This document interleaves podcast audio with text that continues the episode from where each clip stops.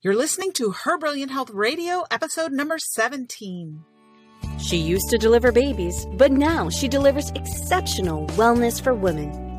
Welcome to Her Brilliant Health Radio, where holistic women's health expert and board certified OBGYN Dr. Kyrin Dunston shares revolutionary insight from leading experts on what you need to know today to treat the root cause of disease, heal, and create the radiant health you've been searching for.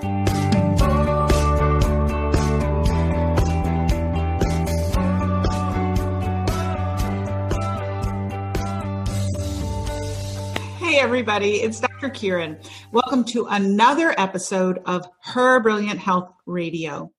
Today, I'd like you to help me welcome a special guest from the West Coast, Dr. Carol Lourie. Dr. Lourie is a naturopathic physician. She's a licensed acupuncturist. She's also a functional medicine expert and she's a homeopath. And she has over 30 years of experience providing integrative health care. Dr. Carol has always been drawn to empowering women in their health journey, and she specializes in complex chronic disease treatment, such as breast cancer and breast cancer implant illness, fibromyalgia, PCOS, infertility, and more. Dr. Carol is particularly passionate about helping women prevent, detect, and successfully treat breast cancer. And her online healing series is The Path of Breast Cancer, which she'll share with you during the episode. Dr. Carol sees breast cancer and other serious illnesses not only as emotional challenge, but also as a spiritual challenge, or rather a call that must be answered by incorporating unique tools and methods of healing. I'm excited to have Dr. Carol talk with us today about all her healing modalities and particularly about breast cancer. Welcome, Dr. Carol. Thank you so much. I'm so excited and honored to be here, really. So let's talk about why you do what you do. I find that people's journeys are fascinating and very instructive to people listening, and oftentimes quite inspiring as to how you came to do what you do because most of us are wounded healers. We don't come by this because we were healthy and want everyone else to be healthy. So I'd love for you to share that. Um, well, I agree with you that those of us in the healing profession are, most of us are wounded healers. And I had a difficult upbringing. And what really enabled me to get through it was I had this inner little voice that said it can be better. And moving forward in my life, I, in my practice, I've always felt when women come to me that it can be better.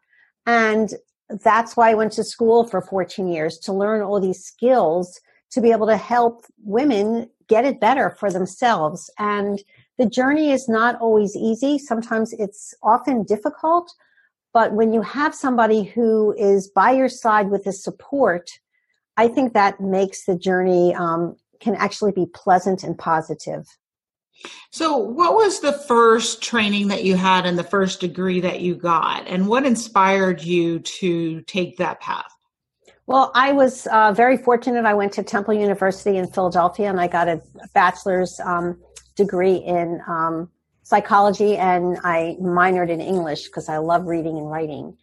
And while I was in the undergraduate um, world, I did a lot of volunteer work and student studying, and I was working in a halfway house for people who had been uh, institutionalized and were um, being uh, discharged into the community and they had no skills and they had no idea how to live in an apartment or anything. So it was our job to really help these people become reincorporated into society. And I learned a lot about what it was like to work with people during that time, how to treat people with respect and dignity, no matter what they look like on the outside, and how when you did that, people really responded with an open hearted love and warmth. I was also fortunate to work with children who were institutionalized in um, facilities, and I worked in um, institutionalized lockdown wards for adults in psychiatric hospitals. So I have a lot of foundation in mental health, and I use that in my work because I really feel like if you don't deal with the emotional components of illness, you're not going to be able to get the level of healing that you deserve and desire. Great. So it sounds like those seeds were really planted there. And and then what was your next training? Um, I went to the National College of Naturopathic Medicine in Portland, Oregon, um, for four years, and that was a really wonderful experience. Naturopathic medicine was at the beginning of what it has become now today. That was also more than 30 years ago, and like everyone else, they've progressed and made a lot of positive changes. Um, so I really was able to get the natural healing tools that I knew that I needed to be able to provide the type of health care for people in my practice. And since then, you've become trained in acupuncture, mm-hmm. functional medicine, homeopathy. Mm-hmm. And so you have a huge toolkit from which to draw on to help people heal. I thank you. I um, I feel like it's part of uh, a healer's or practitioner's responsibility to really be able to provide as many skills as possible to the people that you're fortunate enough who come to work with you. And I don't like to use the word patience. I feel it mm-hmm. diminishes the people that you're working with. It's not a phrase that resonates with me. What do you like client better? Yeah, client or people that I'm working with. Client is good. client. I like client too, also because yeah. patient, uh, you really shouldn't have to be patient to be a patient. right. I'm not patient. right. You're a, you're a client. You're a paying person for services, and right. that equals client as well. I do think that patient is somewhat disempowering. Yes, that's I feel that too. Um, and so, how did you become particularly interested in helping women with breast cancer? Um, as I've been in practice longer, the complexity of the illness of that clients are presenting with has increased, and I um, studied with this integrative oncology expert. Although he's not a medical doctor, he is, in how I describe it, as a practitioner who knows so much about standard and integrative oncology. His name is Donnie Yance, and he is the owner and uh, founder of the Mederi Foundation in Ashland, Oregon. So I was fortunate to study with him for several years. And that gave me the framework of how to approach cancer because it's such a complex illness. Um, there are people who I have studied with who deal with all types of cancer, and I think that's admirable. But I've always been drawn to working with women, and I decided I was going to focus on breast cancer. Um, breast cancer is becoming more and more prevalent in our society. And I've been started, like when you become interested in something, it just comes to you. So more and more women started coming to see me I'm not their primary care um, practitioner. I do supportive integrative care, helping them get through the allopathic treatments um, in as good as health as possible. Yeah, and and I think of all the cancers to focus on, it's probably the one that is most interesting to me as well. I mean, it's the number one cancer among women. It's the deadliest cancer among women. Women have a risk of one in eight of getting it. There'll be 266,000 new cases of breast cancer this year and 40,000 deaths from breast cancer in 2018. Uh, so it certainly is a, a, cancer that's foremost in my mind. I actually got my mammogram this morning. Oh, good. Um, yes. Um, and I'm a fan of thermography as well as mammography. Perfect. And Perfect. I did an episode um, where we talked about uh, the benefits of using thermography in addition to mammography into in addition to mammography yes. for uh, early screening and how it can be a tool for um, primary prevention as well. Uh, and there's so many modifiable risk factors for breast cancer. That's another reason that I love talking about it because there's so many things that women can do to prevent themselves from getting breast cancer. The two most common risk factors are your gender, female, can't do anything about that, and your age. But in terms of your diet, your toxicity exposure, uh, and so many other things, there there's a lot that a lot to do about breast cancer. So if a woman comes to you and they're fearful about breast cancer, say they have a first degree relative who has it, although majority of women who get breast cancer don't have a relative, how would you counsel her? What kinds of things would you look at with her? Well, the first thing I would want to know is if she had done the genetic screening, the BRCA1 and 2. Mm-hmm. And that counts for up to can count for up to a 15% increase in likelihood of a woman getting breast cancer, but that's a very small percentage. Um, I would run inflammatory markers. I might run some very specific oxidative stress analysis markers with from a functional medicine standpoint. And then I would go, as you suggested, through every single one of the exogenous contributing factors, such as what is her level of toxicity exposure? How does she eat? Does she microwave her food in plastic? I hope not. Does she drink water out of um, plastic bottles that have, I hope not also, but even worse, if they've been sitting in a hot car, all those toxins then are leaching into the water. What kind of chemicals is she putting on her body in the form of facial products or skin creams or hair shampoo or deodorant? So, as part of my course, I have um, an ebook called Detoxifying Your Home. I mean, what is the laundry detergent that people use because you use laundry detergent or those dryer sheets, which are filled with chemicals and estrogen disruptors. And then you take a hot shower, your skin is open and your pores are open, and you wrap yourself in this towel that has been um, dried in the dryer, filled with these toxic chemicals. So you're you think you're clean, but you're really not. Um, right, but Carol, it smells so good. And they show the commercials of people smelling their towels, and you're, I'm thinking to myself, stop. Yeah, exactly. I'm with you. And the other thing that really gets me is the advertisement for that spray that you're supposed to spray all over your furniture.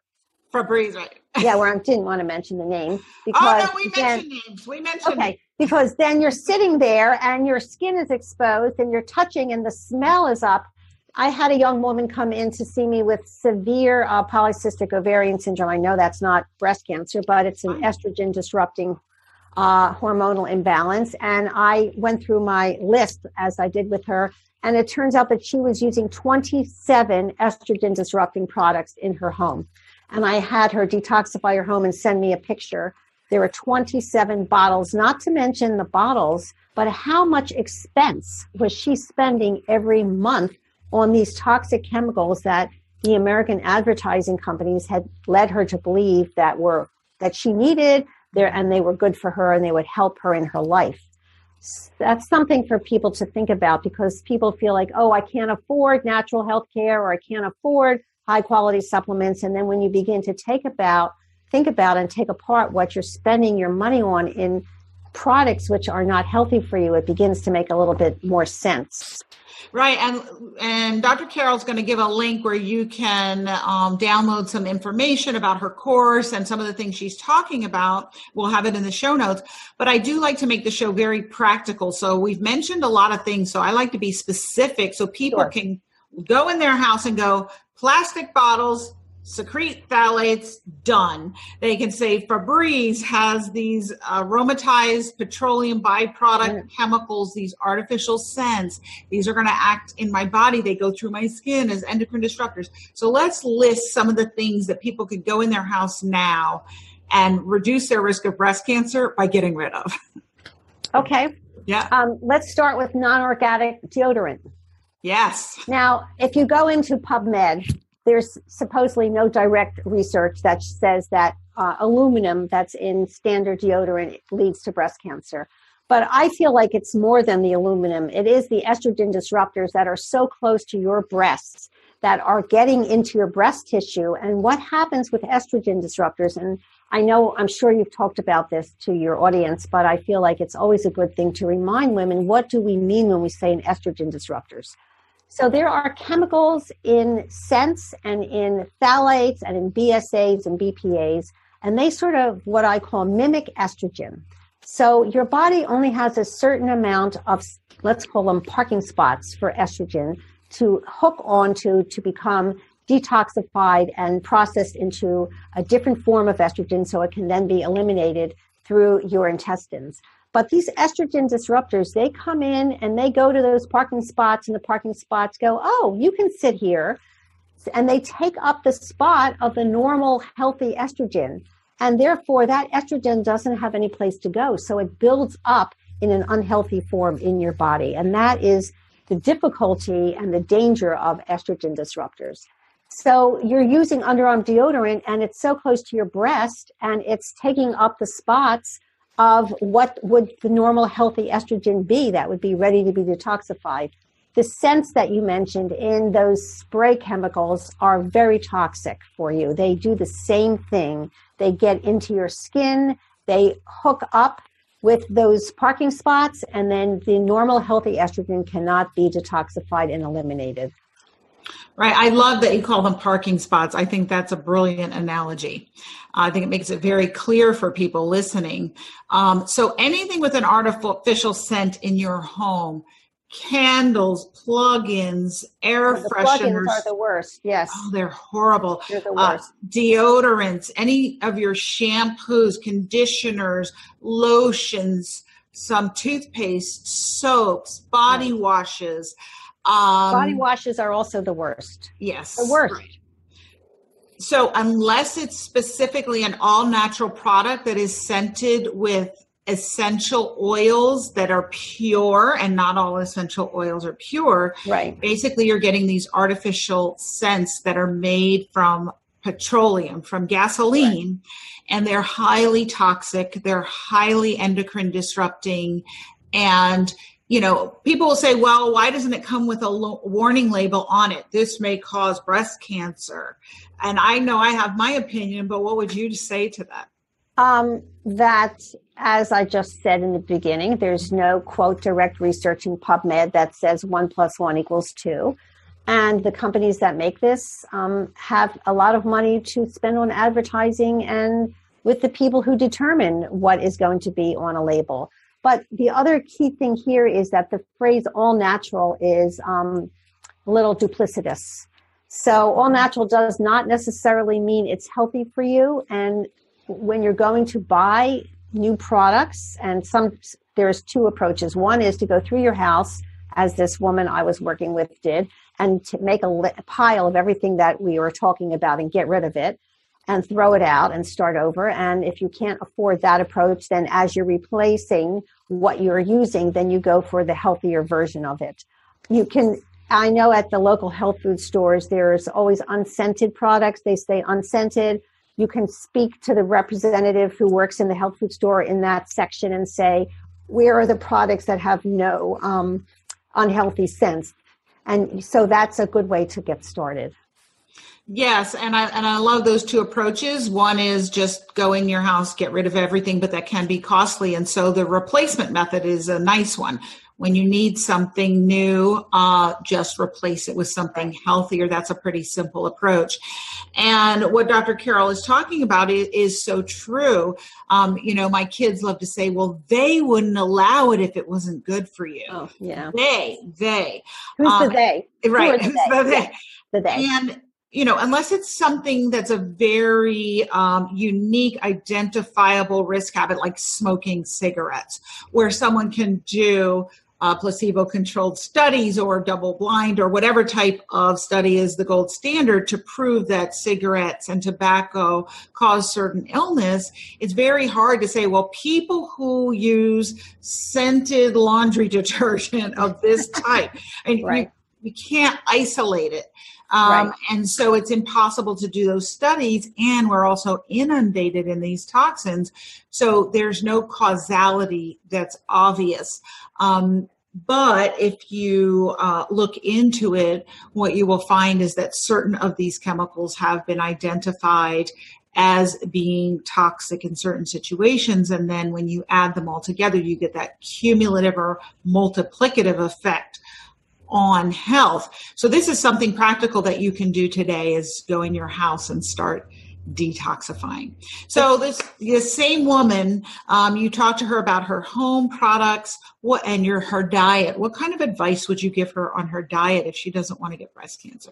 Well, this is true for everyone's health, I believe. And I think in the world of breast cancer, there's a couple different main approaches. One is the keto diet, in which you're eating a very specific way, uh, almost no carbohydrates, and you want to put your body into what is known as ketosis.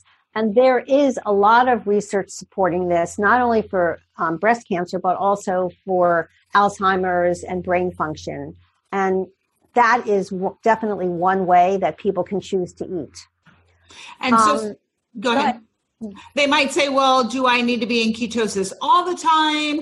Do I do what I've heard about intermittent fasting? If so, how do I do that? How do you counsel her? Okay, let's. The intermittent fasting is a topic that's dear to my heart, but let's just wait with that for a second because we're still in this okay. ketosis. Yes, ketosis. No, I'm not a ketosis expert in in that I don't do that form of nutrition with the women that come to see me in my practice.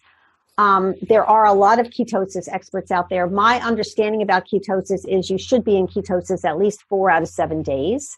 And some people will say even seven out of seven days. So I think that if people are interested in that, there are lots of great books out there, and you should buy a book and then find a practitioner who's a ketosis expert, which I am not. Um, in my practice, I use, as you just said, intermittent fasting and I also recommend a modified Mediterranean diet. And the reason I recommend a modified Mediterranean diet is that it's a very easy food plan for people to live and execute and be happy with and not feel deprived. There's a lot of research that is behind this in supporting longevity and health. It's a very big anti inflammatory diet. And I feel like it could be easily modified for women with breast cancer as they go through their um, journey with chemotherapy, radiation, and recovery and preventing recurrence. Now, as far as intermittent fasting is concerned, I love this. And it's really interesting for me that it's now become so shishi and famous and everybody's doing it. There's been a lot of research on intermittent fasting. Dr. Walter Longo is one of the primary researchers who's who's published many papers, and I interviewed him for my um, breast cancer course there's a couple different ways of doing intermittent fasting. You can do it. Let's explain what intermittent fasting is. Yes. Intermittent fasting is you stop eating, and uh, let's just say at 7, 7 p.m., it's your last meal, and then you don't eat again. And research has shown that the primary benefits of intermittent fasting occur between the 14 to 16 hour time frame. Now, if you're just starting out and you've been doing the standard American diet, or the standard American, you work, you come home, you eat, and then you have a snack before you go to bed, and then you wake up and you have breakfast. You can't go from that to fasting for 16 hours. It's not going to work. So I think how, when I work with people in my practice, we start out with like an eight hour. I know it sounds, how do you go from eight to 16? Let's just start out with eight hours because mm-hmm. some people, they eat at 10 o'clock, they have a snack before they go to bed. And that is a very unhealthy habit because that food just goes into adipose tissue. And it's not good to have food in your stomach when you go to sleep. And ideally, we should wake up in the morning feeling slightly hungry. Our American culture does not like that. Right. I mean, really, we uh, we are brought up sort of subliminally through the advertising world of we should never be hungry, and that's not a healthy thing. And unfortunately, in our country, there are people who are hungry because they don't have enough food, and that is a different topic. But so once you go from that eight hours, and the, and how I do that is we start out by eliminating the 10 p.m. snack. So you finish your meal at 7 p.m and then you don't start again for eight hours moving forward in the morning. Now, according to Dr. Longo, you can have black coffee in the morning. That is part of okay with the intermittent fast. I have some issues with that. I think that drinking coffee on an empty stomach like that, and it has to be black, it can't have any sugar or anything in it, is not so great, but it works for a lot of people in our society. They have an espresso and then they go to work. Mm-hmm. So once we start with the eight hours, then we gradually increase the time. And some people, what they do is they have their last meal if they're having doing an intermittent fasting day. They'll have their last meal at 4 p.m. or at 5 p.m. And then moving forward, that 16 hours, 14 to 16 hours, doesn't occur so late in the day. So the main thing here, I think, is to use your sleeping time towards several of those intermittent fasting hours. Oh, yes, I agree. you right. definitely want to have your sleeping time in there. And a lot of times, what I'll do is just have my dinner at six or seven, and then I don't do breakfast if I'm doing intermittent fast, mm-hmm. and I mm-hmm. break the fast at lunchtime. Right. Um, and getting in that into ketosis um, does have myriad health benefits, uh, including reducing risk of cancers and including breast cancer. Um, and and one of the reasons is that cancers feed on glucose or sugar. Sugar, right. So let's mm-hmm. talk about the Warburg effect. Yes. So, which is another topic that's dear to my heart. Warburg was started his research in the 1920s, and he actually won the Nobel Peace Prize in 25 or 20, 1925 or 26. And then it sort of went silent. But lately, it's gotten a lot of research and press, and that the the fact is that in the metabolic connection between feeding our cells and feeding cancer, if cancer has a choice of oxygen, which it needs to survive, or sugar, which is a more complicated, convoluted pathway, think of it as if you have two ways to get to a destination, and one way is a straight line, and one way is like out of your way, around the hill, and over the path. Cancer will take the out of the way path if there's involved sugar. Cancer will always choose sugar for its energy and its glucose. So that is one of the main reasons we in the work that I do and also in the ketosis diet, it's like you have to be very low sugar, if not zero sugar. And what that means is you're not eating, even though it's natural, it's not, it's still sugar. It's honey and the maple syrup. Mm-hmm. And those fake sugars, I don't think people should use. Right. But fruit is a little bit okay. But when you're doing the ketosis diet, that's not acceptable. So that's why I have a modified Mediterranean diet. So sugar feeds cancer. And when women go to chemotherapy, they're given lollipops to suck on, which drives me crazy. Um, as part of my course, I have teas that I have made the recipes for that women can make to take with them to drink while they're doing chemotherapy. And we prepare for chemotherapy. You don't eat a normal diet like today and then go for chemotherapy tomorrow and think that you're not going to get sick. You need to prepare your body as well as your mind and your spirit to um, do chemotherapy. Right. So a lot of good points you bring up um, there um, about about the cancer taking the hard path. So if if cancers lived off of the same way that humans live, they really wouldn't necessarily be able to survive. But they've developed in a way that they, uh, one, create their own vascular supply, so their own blood vessels. They can thrive in a very low oxygen type anaerobic environment, and that's why cancers stink. And you can actually sometimes I didn't even have to talk to a patient or examine them to know they had cancer. Yeah. Just they had to walk in the room and I could smell it. You can smell it. Right, you can smell it. Um, and uh, that's why oxygen therapies are often very helpful because they help the tissue that's healthy around the cancer to to uh, heal and proliferate, and cancers don't like that.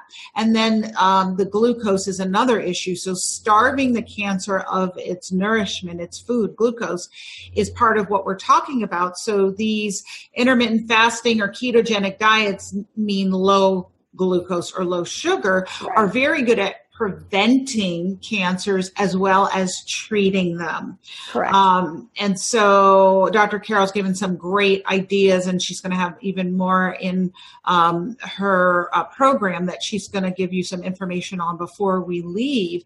So I agree. I, I absolutely emphatically agree with the, the dietary advice you would. Um, give them? What are some other pieces of or recommendations that you might give that woman who doesn't want to get breast cancer? Uh, juice.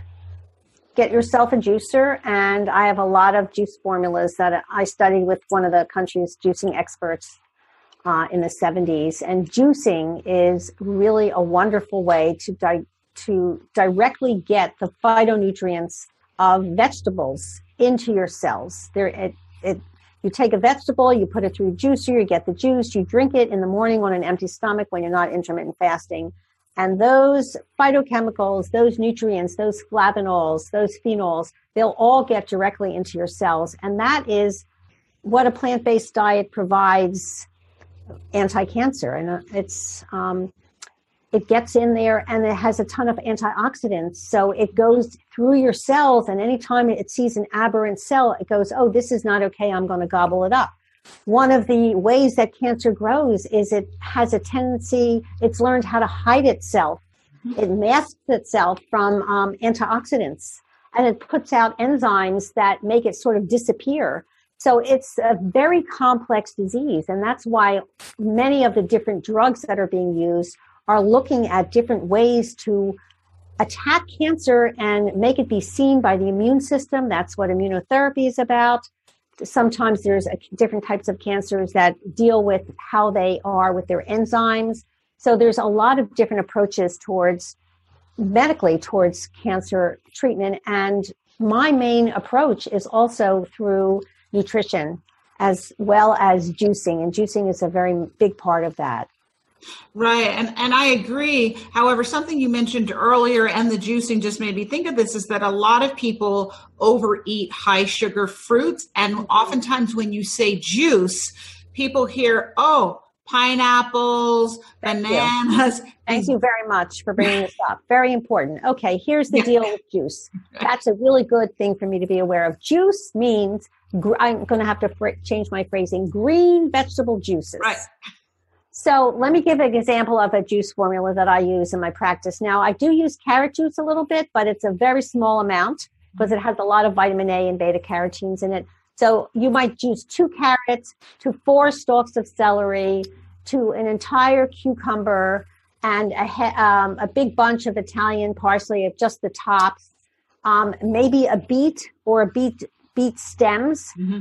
and maybe a quarter of an apple that is a very standard juice formula that people can do. Um, I don't recommend doing a lot of the spinach juice because of the chemicals, the oxalates that can happen in there, but people do juice kale. Mm-hmm. So, other than the spinach, I don't feel like there's anything that you can't juice. It needs to be either red with the beets or green. We're not talking about goodness, uh, pineapple and banana ha- is very glycemic. So, I don't think people should be eating that at all and, and when they're on this uh, nourishing nutrition protocol for to keep your cancer at bay.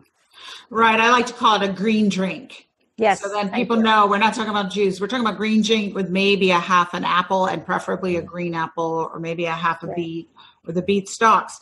Um, and then sometimes just pure vegetable soups are very helpful as right. well. Um, and then, um, how about any other recommendations that you might give her about hormones, the use thereof or not, birth control pills, things like that? Yeah, I'm not a big exogenous hormone person. That's not, um, I don't recommend that in my practice. There are people who do, and I don't want to put them down. But I, from my attitude, if a woman has a hormonal disruption illness, whether it's infertility or polycystic ovarian syndrome, and especially if it's breast cancer, why are you then going to put exogenous hormones in her body? Um, I don't think a woman with breast cancer should be on the birth control pill. I don't know who would recommend that. Uh, there are other ways of doing birth control other than the birth control pill. So, I yeah, I'm not a hormonal external hormonal person in my practice. What do you feel? Yeah, well, and the birth control pill has been shown to increase the risk of breast cancer. So, everybody listening, if you're concerned about breast cancer and you're on the birth control pill, it's something you need to think twice about, particularly if you started on them before the age of 20, and particularly right. if you've been on them for 10 years or more. I was more. just going to say more than 10 years, yeah. Right, your risk uh, for breast cancer is increased. And then what everyone listening needs to understand is that breast cancer is an estrogen dominant, progesterone deficient condition. And so anything that increases your estrogen and or changes the ratio of estrogen to progesterone is going to increase your risk of breast cancer. Now, a lot of the reasons people are estrogen dominant and become at risk for breast cancer are things that Dr. Carol and I have talked about toxins in the environment. So stopping the toxins from getting in is one way to decrease that. but another is to increase their exit from your body. And the number one thing you can do to do that is, Dr. Carol, to go to the bathroom every day and support your liver. Yes, poop. Poop, poop, poop, poop, poop, and supporting your liver. And so the green drinks we're talking about are right. very supportive, those phytonutrients of right. your liver getting rid of them. But also, when Dr. Carol says exogenous hormones, what she's talking about means outside your body, exogenous, um, eliminating those, not taking them. And that includes things like progestin containing IUDs or implants. It includes um, Estrace and estrogen patches. Now, I am a fan of bioidentical hormone replacement for postmenopausal women who have been appropriately assessed with urinary and salivary testing, mm-hmm. making sure that they're metabolizing it properly. Um, but that that's a big qualifier because until right. we make sure you're getting rid of your estrogen properly, you shouldn't really be given any estrogen. Um, so these are great tips. I would add exercise is is has is a known risk reducer for right. uh, preventing breast cancer, but you've got to do it 45 to 60 minutes, five days a week, five times a week. And with along with exercise is weight management. Women yes. who are overweight by more than 20 pounds have a much higher uh, incidence of breast cancer, and the reason for that is because fat holds estrogen or estrogen loves fat. So if you're overweight, you're going to have more estrogen floating around your body in your adipose tissue and proper weight management is a very important part of healthy um, hormonal bodies. And the other thing I would add is stress management. Mm-hmm. Cortisol yeah. and stress and cancer, not a good combination. Cortisol is the hormone that is released when we're under chronic stress and that and can- cancer also loves cortisol so just like sugar drives cancer. Cortisol also drives cancer. So some form of stress management with joy and eliminating activities which stress you out such as social media and finding time to be centered and meditate and hang out with your friends and your loved ones walking in nature. Those are big stress management techniques we can all employ Right, and I and I love that you brought up this topic about the cortisol because I I like to explain to people and I like them to understand that essentially cancer is an immune system failure. Mm-hmm. A lot of people think, oh, if I get sick, I get a cold. They understand their immune system failed, and that's why they have that virus. But most people don't understand that if they get cancer, it's the same thing. Okay, it's not may not be an infectious agent that caused it, but it's still an immune system failure. And why I'm bringing this up when Dr. Carol's talking about stress and cortisol is because cortisol, your stress hormone, is what governs how your immune system functions.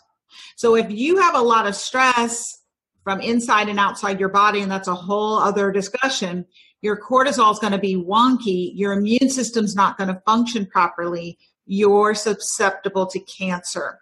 Because every day when our cells multiply and divide and do all the things they need to do to help your body function, they make errors. And your immune system comes behind and corrects those errors. Right. But if your immune system's off the job, those errors go ahead and proliferate, and cancer is unbridled cell growth and that's when cancer occurs. So your immune system is the brake on cancer. If your cortisol, stress hormones wonky, no immune system, cancer happens. So now you know unequivocally it's not just stress management because it sounds like some airy fairy thing to do, which I think a lot of people think. That's unfortunately, yes. Right. That's hard science right there. It is hard science. There's a lot of research in PubMed on stress, cortisol, and cancer. Yeah. So I wrote you. about extensively in my course. yes. Yes. So your course is full of this type of information.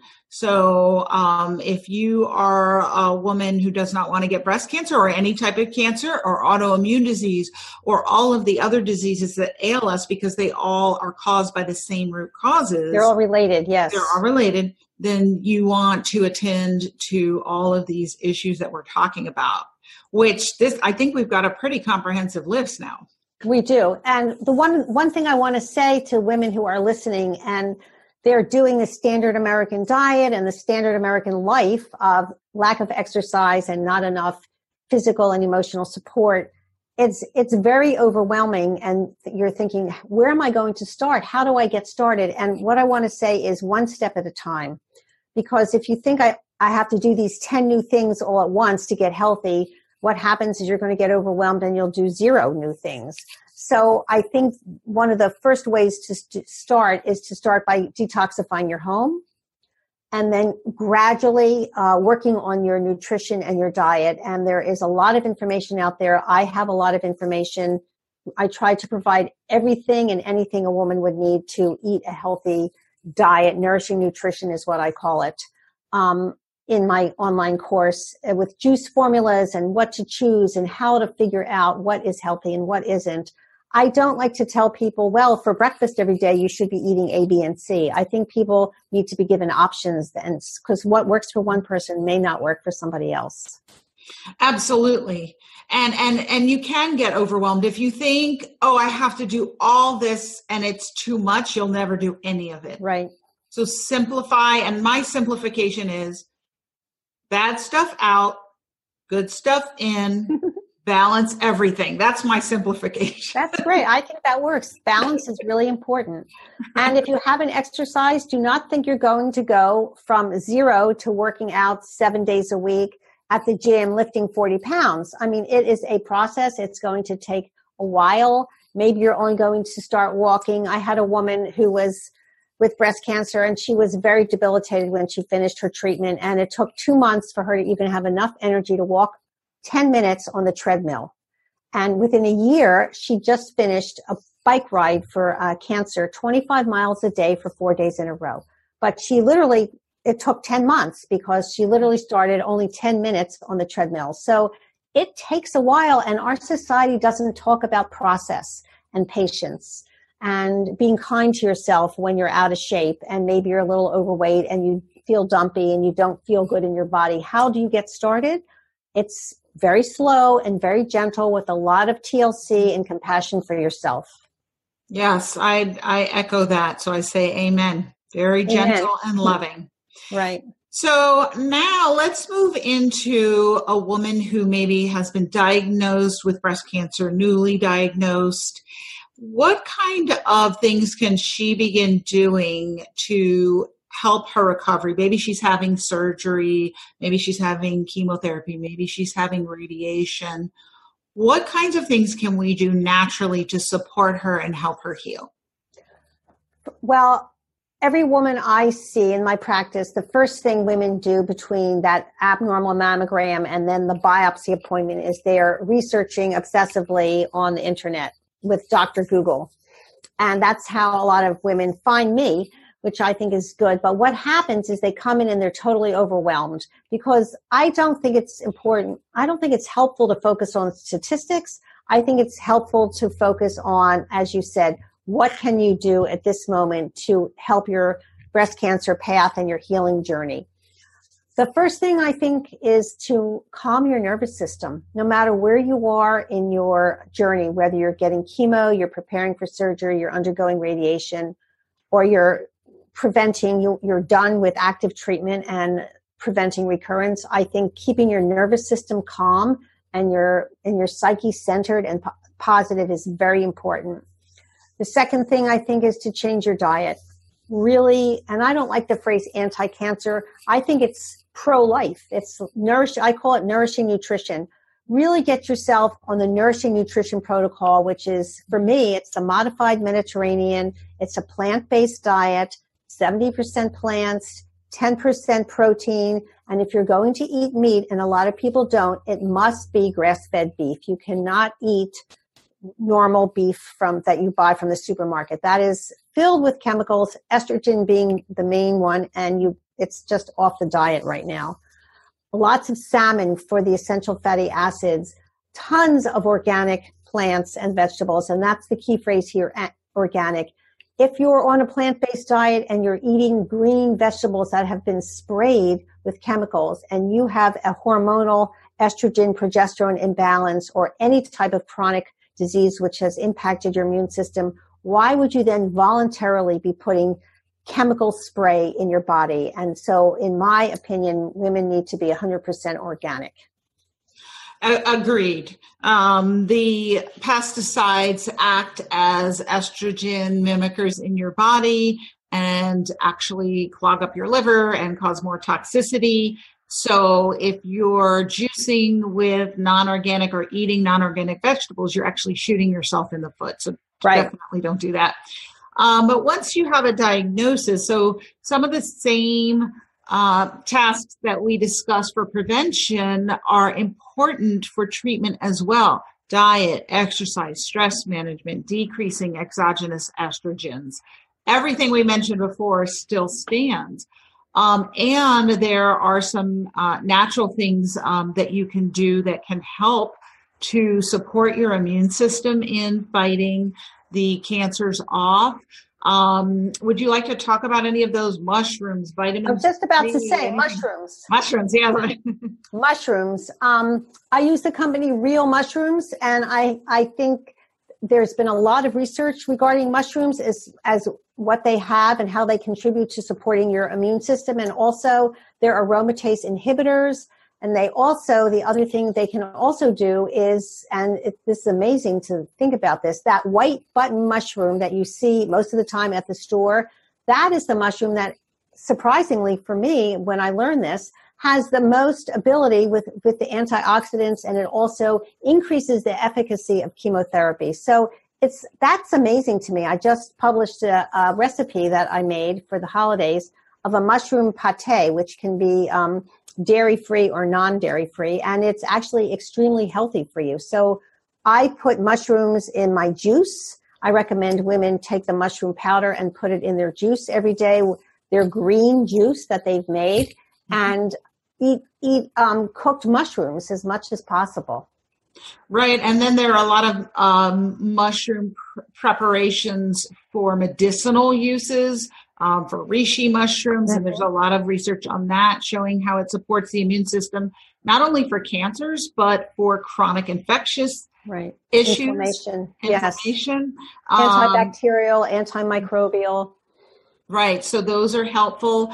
Um, vitamin C is a, is a fabulous uh, antioxidant and it's often used intravenously for cancers. Yes.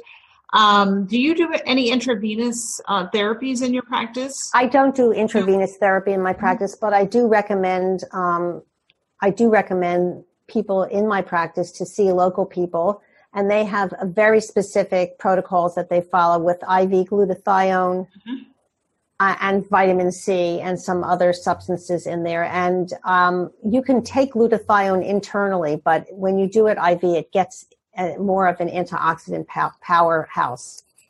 Right, and glutathione is used in the liver to help with that detoxification. Most yes. of us are deficient, and it has uh, wondrous properties for all kinds of healing.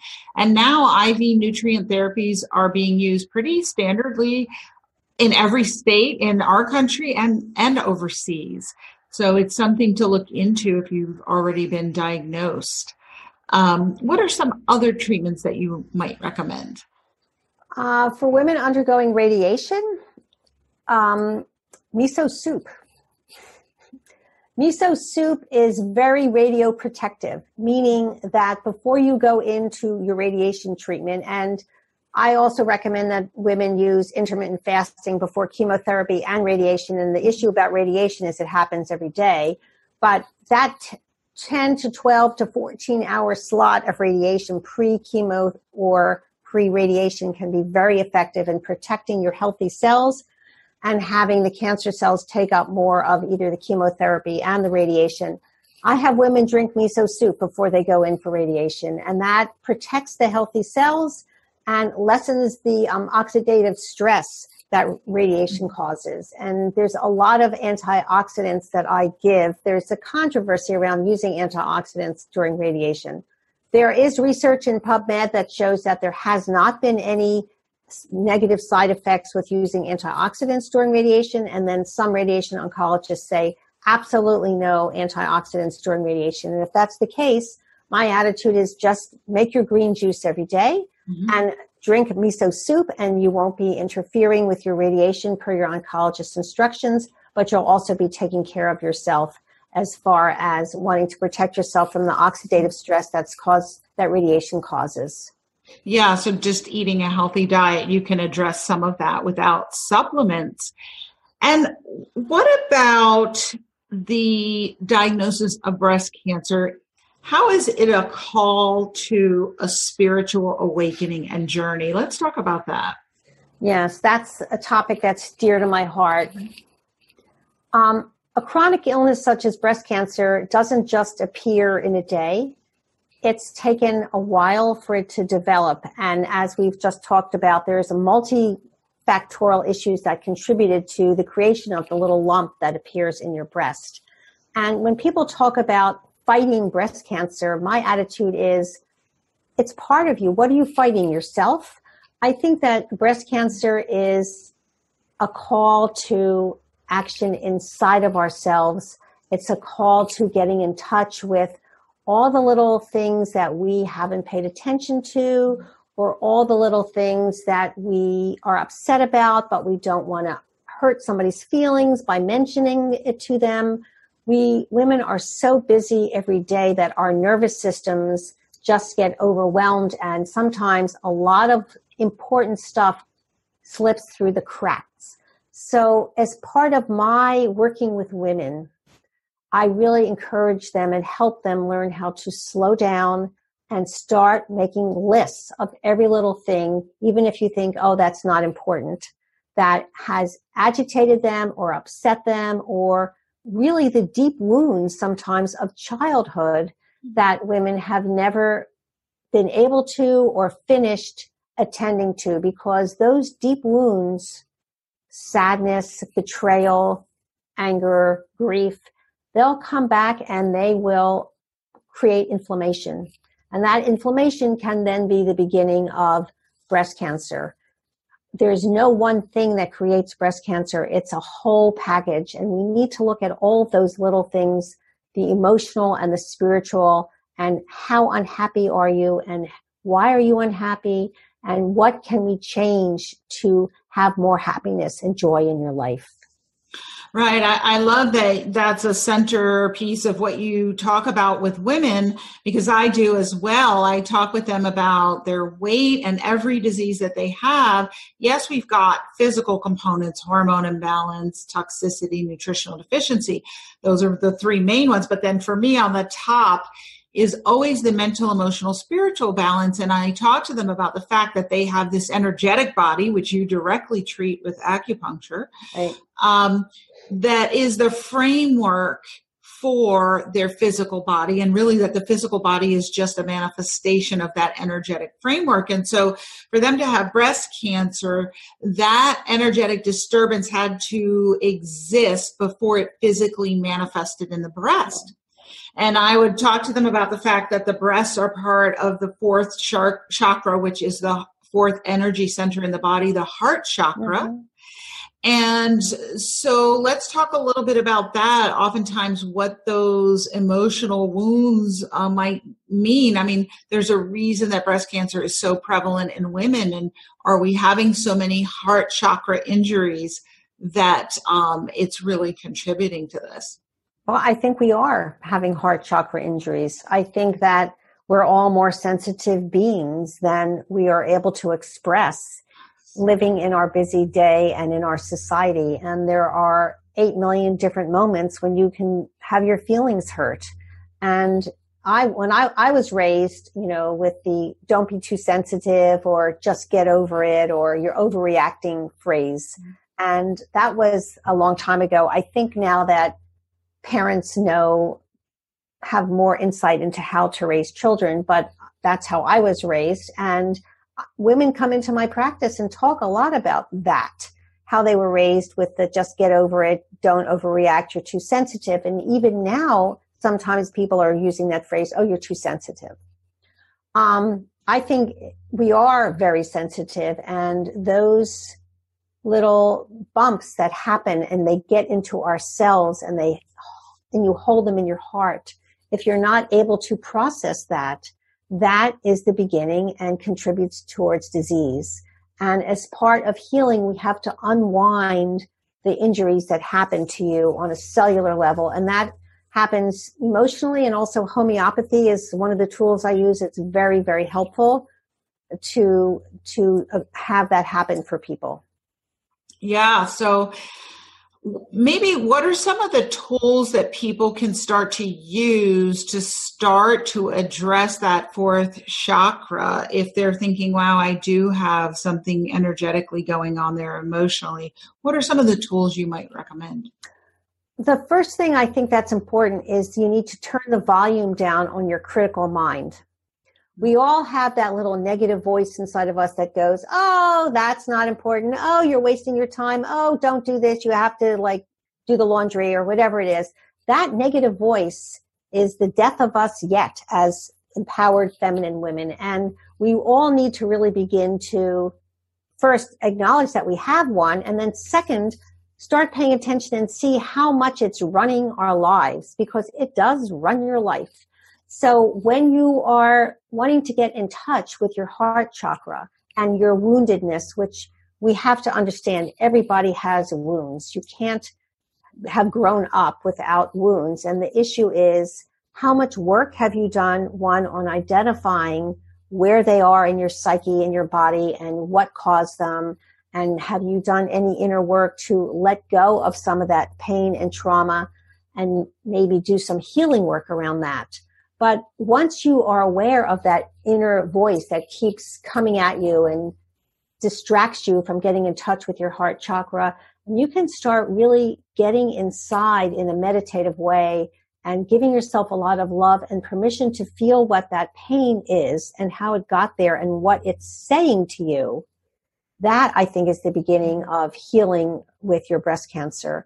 Sometimes I have women come in and I have them say, if we could put a voice to your tumor, what would she say to you? Ah.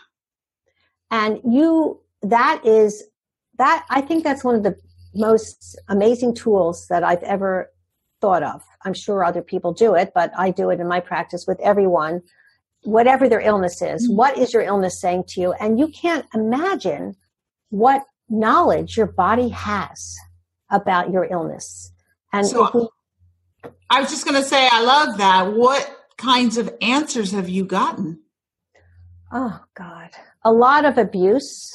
Uh, the tumor happened for a lot of sexual and physical and psychological abuse has from many, many, many years ago when in well, that was the beginning. And that created feelings of unworthiness and self disgust um, for women. And then that's the beginning of a horrible disease. And for these women, it was cancer. Somebody else had had a horrible autoimmune disease that had been seen by eight, 18 doctors, every possible test. It's all in your head. Here's psychiatric medicine. Um, that I don't like that. That drives me crazy. I used homeopathy with this person, and she is like her symptoms got better.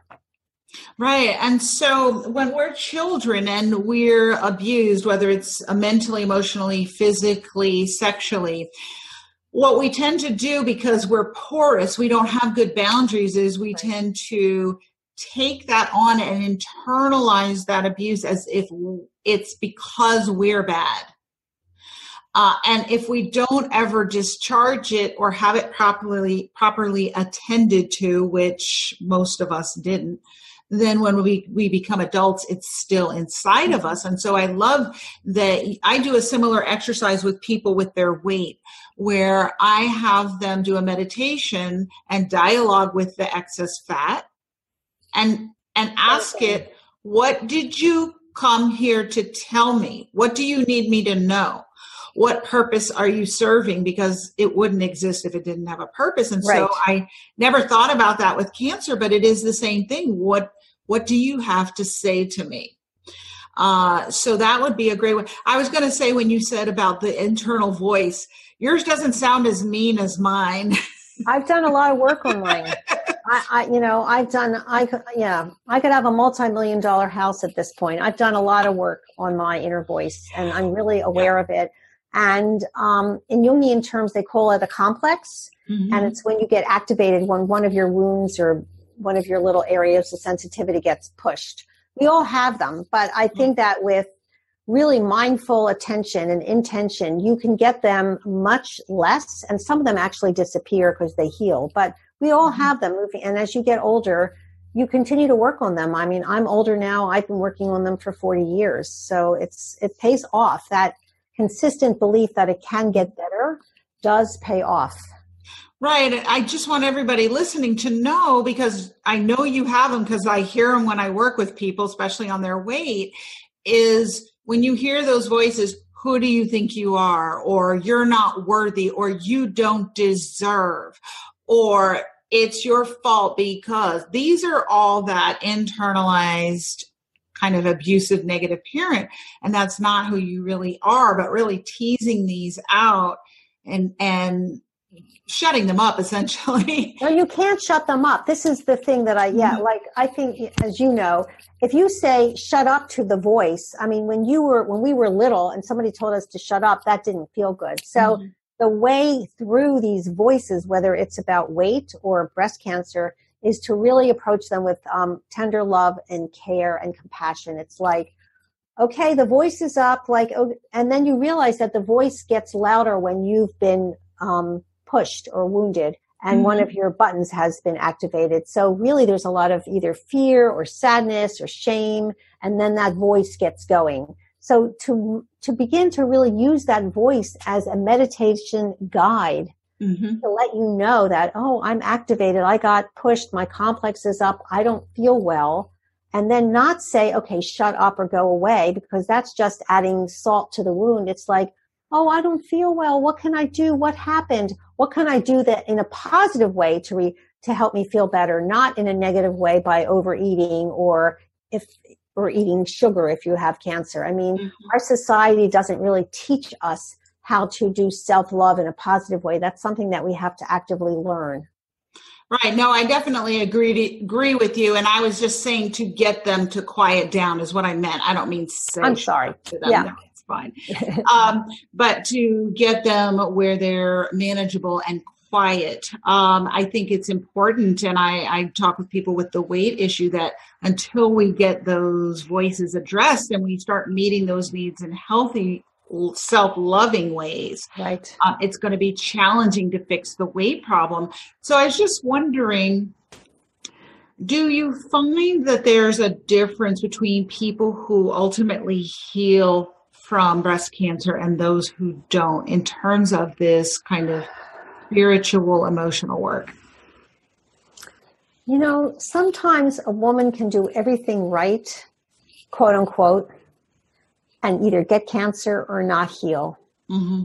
So I think that I don't want to, you know, I, I, I have a friend who, two friends and colleagues, and they were totally organic. They, you know, they didn't have any genetic issues and they got one woman had breast cancer, the other woman had ovarian cancer, and she passed away. And I, I think that she was a very spiritually evolved woman who did a ton of work on herself and she was working in the healing profession. She was a very beautiful person and she died from ovarian cancer. So, and she did quote every possible thing mm-hmm. right that you would imagine. So, the, I think the issue with cancer is everybody's path is really individual. And one of the ways, one of the reasons I created the course is because there are tools in there that can help you contain your anxiety and contain the chaos that cancer creates.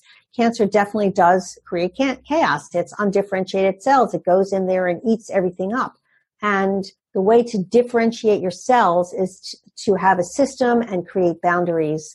And you do your best, your, the best you can. And sometimes it works and sometimes it doesn't. And notice I, you know, this is an integrative approach. It's not just one thing or the mm-hmm. other. I'm in favor of using the best of both worlds.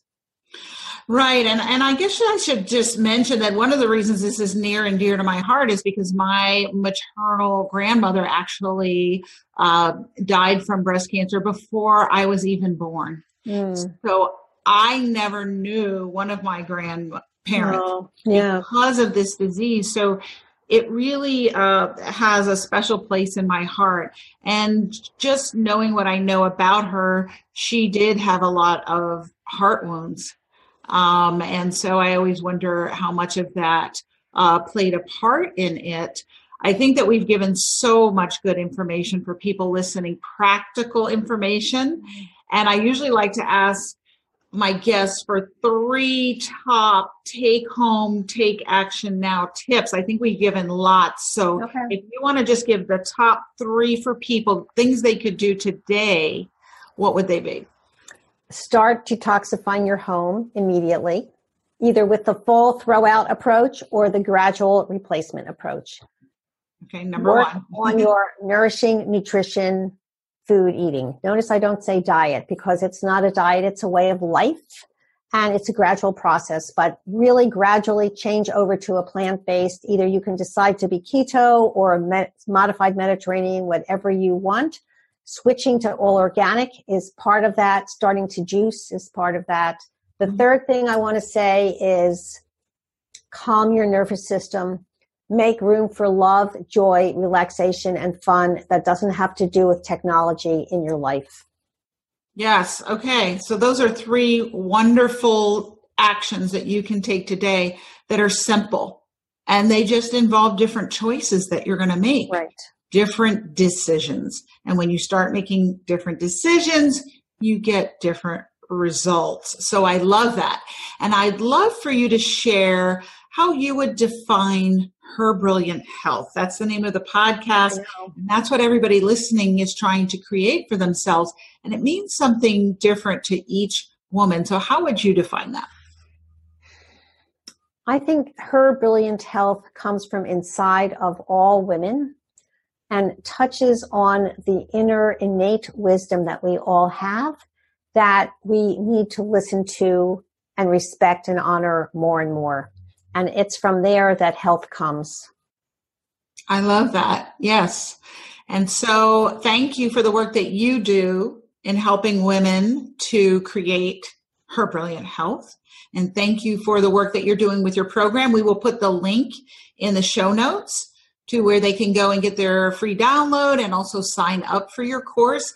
Any other information you'd like to give people about what you're up to and how to find out more? Um, you can always reach me at thepathofbreastcancer.com or carollourie.com. I'm on Facebook. I'm I'm around. I'm here. I'm eager and honored to serve women on their healing journey. Thank you so much. Thank Such a pleasure. Thank you. Pleasure to speak with you today. Thank you for joining me for this episode of Her Brilliant Health Radio. Hopefully, you are inspired to take action on some new information you received today. A step towards the bountiful, blissful, beautiful vitality that you deserve. If you have health topics and questions you'd like addressed, please message me on my Facebook page or visit KyrinDunstonMD.com and let me know. I'd love to help. Remember to share this podcast on social media and send it to your friends and family who could benefit from it too. If you love the show, please go right now to iTunes, write a review, and make sure to subscribe to the podcast so you'll be the first to know when future episodes are available. Thank you again for joining me, and remember, achieving optimal health isn't magic, it's science.